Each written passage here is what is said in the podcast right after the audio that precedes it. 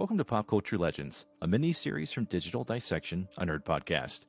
Pop Culture Legends explores the spaces in between mainstream and esoteric across the world of media.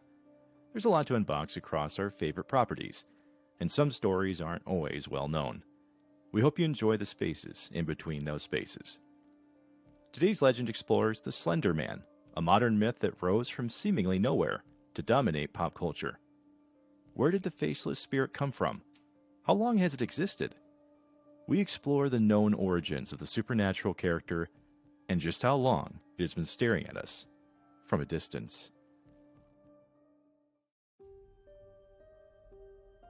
Humans have been telling stories for thousands of years.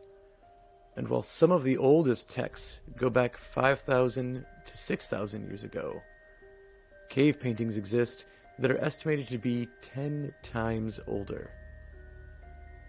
Needless to say, humanity and storytelling go hand in hand, and over time, we've only gotten better at it.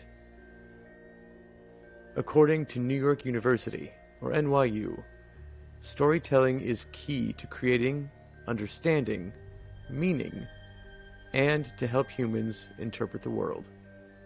Horror stories, of course, are quite a bit different, as they can often involve consequences punishing narratives, and oftentimes require interpretation of some capacity. The difference in reward between these types of storytelling are similar, but with regards to horror, the reasons for consuming it are quite different. According to Harvard Business Review in 2021, watching horror based content physically and mentally stimulates humans in both positive and negative ways.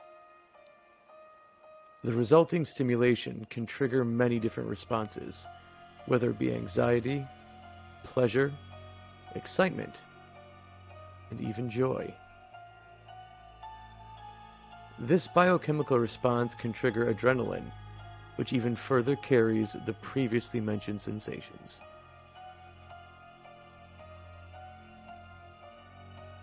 The Slender Man as a concept falls into a combination of both unique storytelling and how the terrifying world of horror can captivate millions.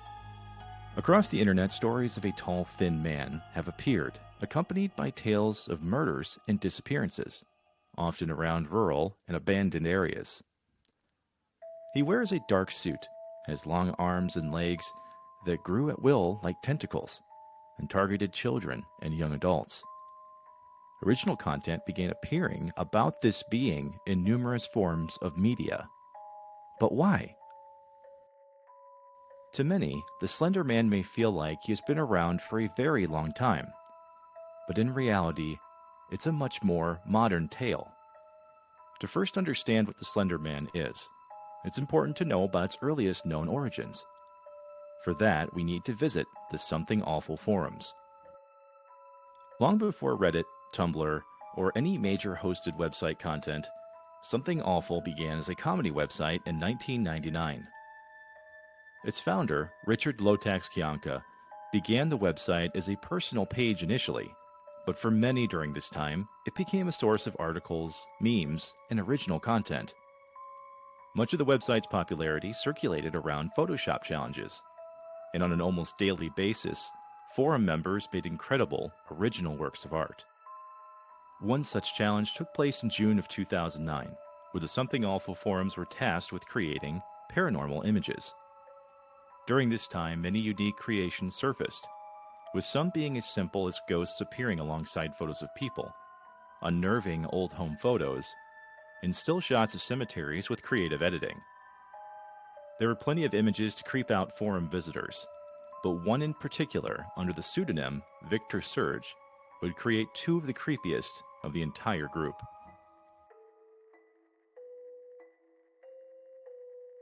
Victor Surge was actually a man named Eric Knudsen, and his contributions to the quest included two unique black and white photos of teenagers and children in the 1980s. The photos, of course, weren't the only part of the submission. They'd be followed by two quotes as well. The first photograph read Quote, We didn't want to go. We didn't want to kill them. But its persistent silences and outstretched arms horrified and comforted us at the same time. 1983 photographer, unknown, presumed dead. Unquote. Of course, the photos weren't just of teenagers, but featured a tall, faceless man standing amongst them. The faceless man had unusually long arms and legs, and blended perfectly into the image.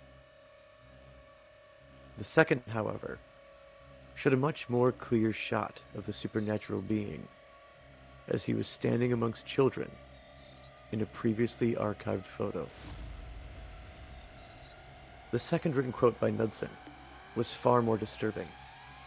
It read, quote, One of two recovered photographs from the Sterling City Library ablaze notable for being taken the day which fourteen children vanished, and for what is referred to as the Slender Man. Deformities cited as film defects by officials. Fire at library occurred one week later. Actual photograph confiscated as evidence. 1986 photographer, Mary Thomas missing since June 13th, 1986. Unquote. Knudsen's submission combined with their short captions formed an actual work of compelling fiction. It didn't take long for fellow forum posters to begin building on the mythos of the established stories, and before much time, several interpretations of the character began evolving.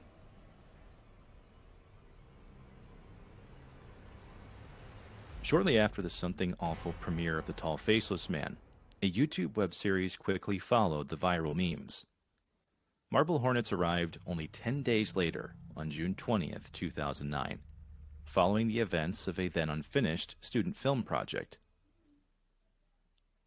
The series followed two friends, Alex Kralie and Jay Merrick, as Alex mysteriously gave Jay raw footage of a project he had filmed.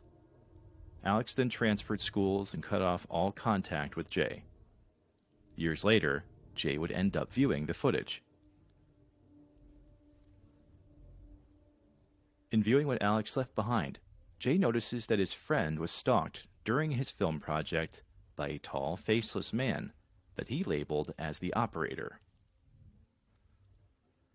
The resemblance to that of the Slender Man was perfectly in line with the Something Awful forums. But what added to the already creepy nature of the series was that they were uploaded as entries, like a personal video diary.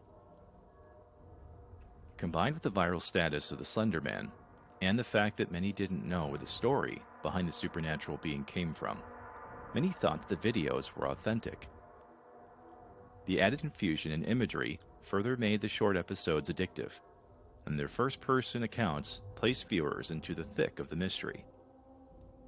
The popular series would continue until 2014, with over 100 videos surrounding the content and over 100 million views. It became quite clear that what originally caused the Slender Man to be popular in a Photoshop contest translated into video quite well, to terrifying results.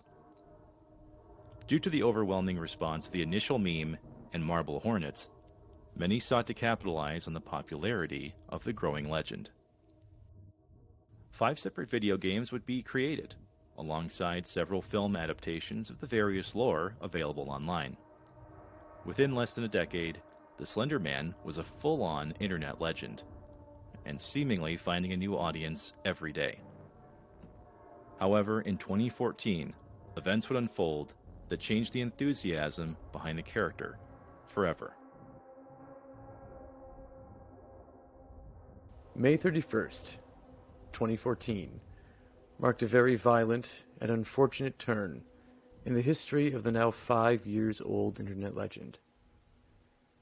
In Waukesha, Wisconsin, a cyclist had found a badly wounded 12 year old girl by the name of Peyton Leutner. Lutner had been stabbed close to 20 times across her arms, legs, and torso. Her liver and stomach had been damaged in an attack, and one wound in particular narrowly missed a critical artery in her heart. Within hours, authorities were able to piece together that Leutner was lured into a forest area nearby to David's Park in Waukesha under the guise of playing hide and seek. The stabbing was actually orchestrated by two of her friends, Anissa Weier and Morgan Geyser. Weier and Geyser devised the plan after reading fan fiction surrounding the Slender Man. What they had read earlier was a fictional guide for how to summon the Slender Man. Based on their plan and the information they gathered online, this would make the spirit appear before them. Both would be apprehended within hours of the attack, placing national coverage on what had been a harmless internet trend for the last five years. Fortunately, Leutner would survive, and questions surrounding Geyser's undiagnosed schizophrenia were brought to the public eye.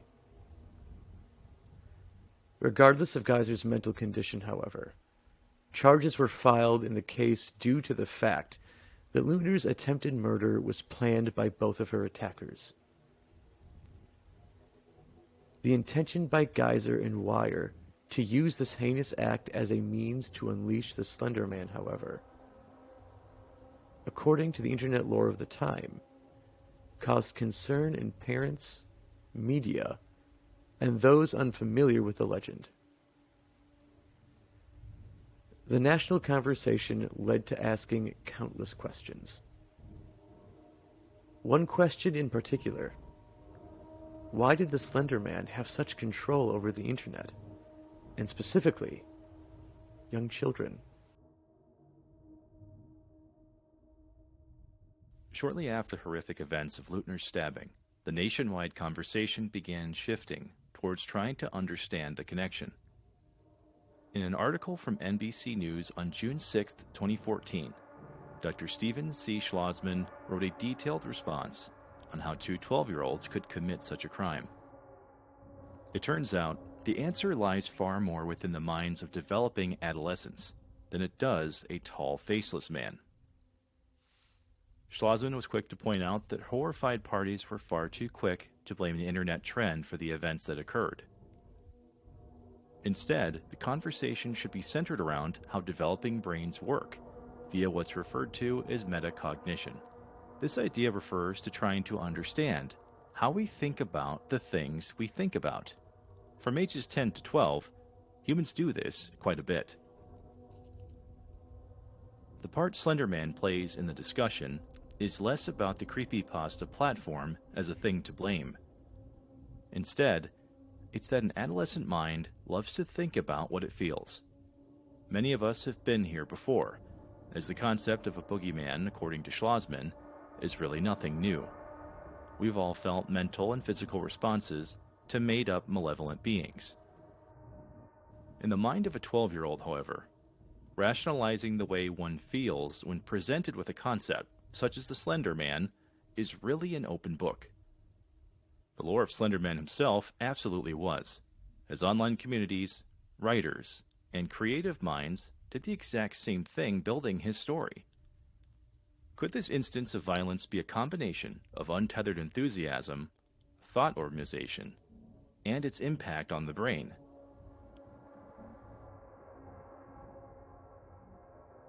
Combining the idea of biochemical reactions, developing human brains, and massively popular internet memes, there's something in between the lines to explain what occurred.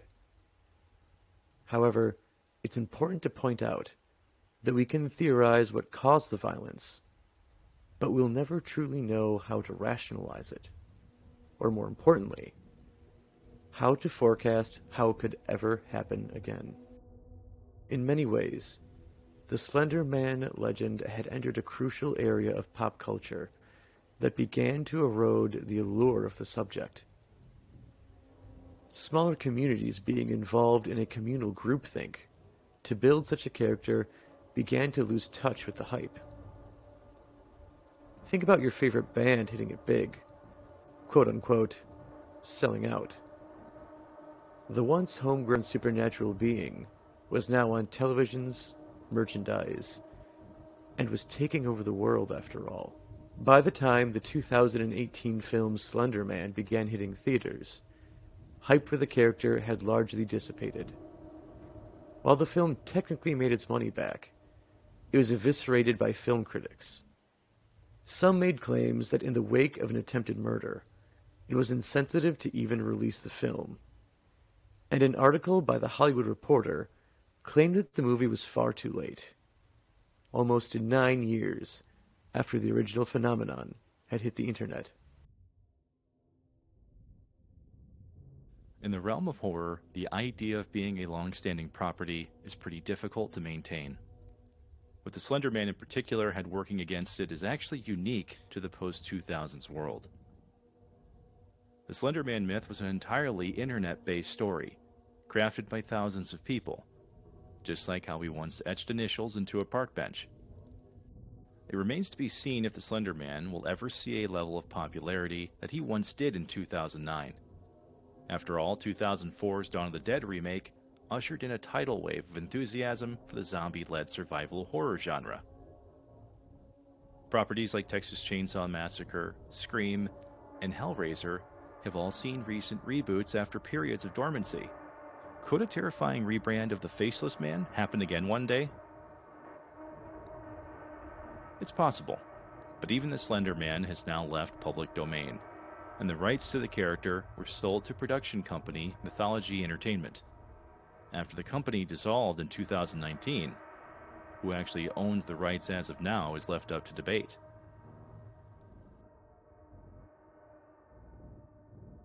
Looking back at the events that unfolded after the Something Awful forums first originated the photos, it's clear that once again, Humans love a good story. Folklorist and Penn State University assistant professor Jeffrey Tolbert heavily researched the impact of the Slender Man, releasing his findings in 2021. In an article shared via psu.edu, Tolbert made the claim that digital media has a compelling power to not only help form beliefs, but also help students be open minded to others from their own. Tolbert stated, quote, Belief itself is more of a process rather than being fixed or stable.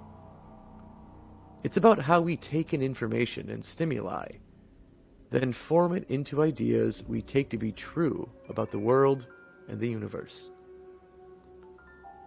Examples like Slender Man might not resonate directly with everybody, but I think understanding belief more generally should matter to everyone.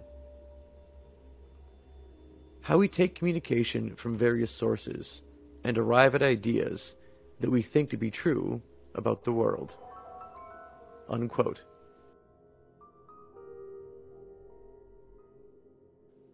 Regardless of where you might fall concerning the history of the Slender Man, the character is now accepted by many in academia to be modern folklore.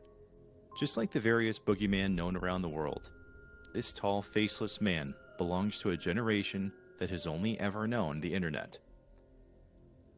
And only time will tell if he'll ever end up on a cave painting.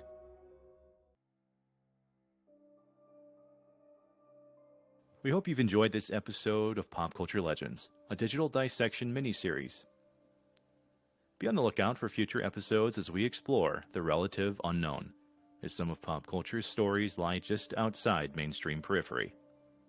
Follow us on your social media of choice and tell us what you think. We'd love to hear from you in the comments or at digitaldissectionpodcast at gmail.com. Until next time, keep on dissecting. And if you see a tall, faceless man standing amongst the trees, make sure you know where your children are.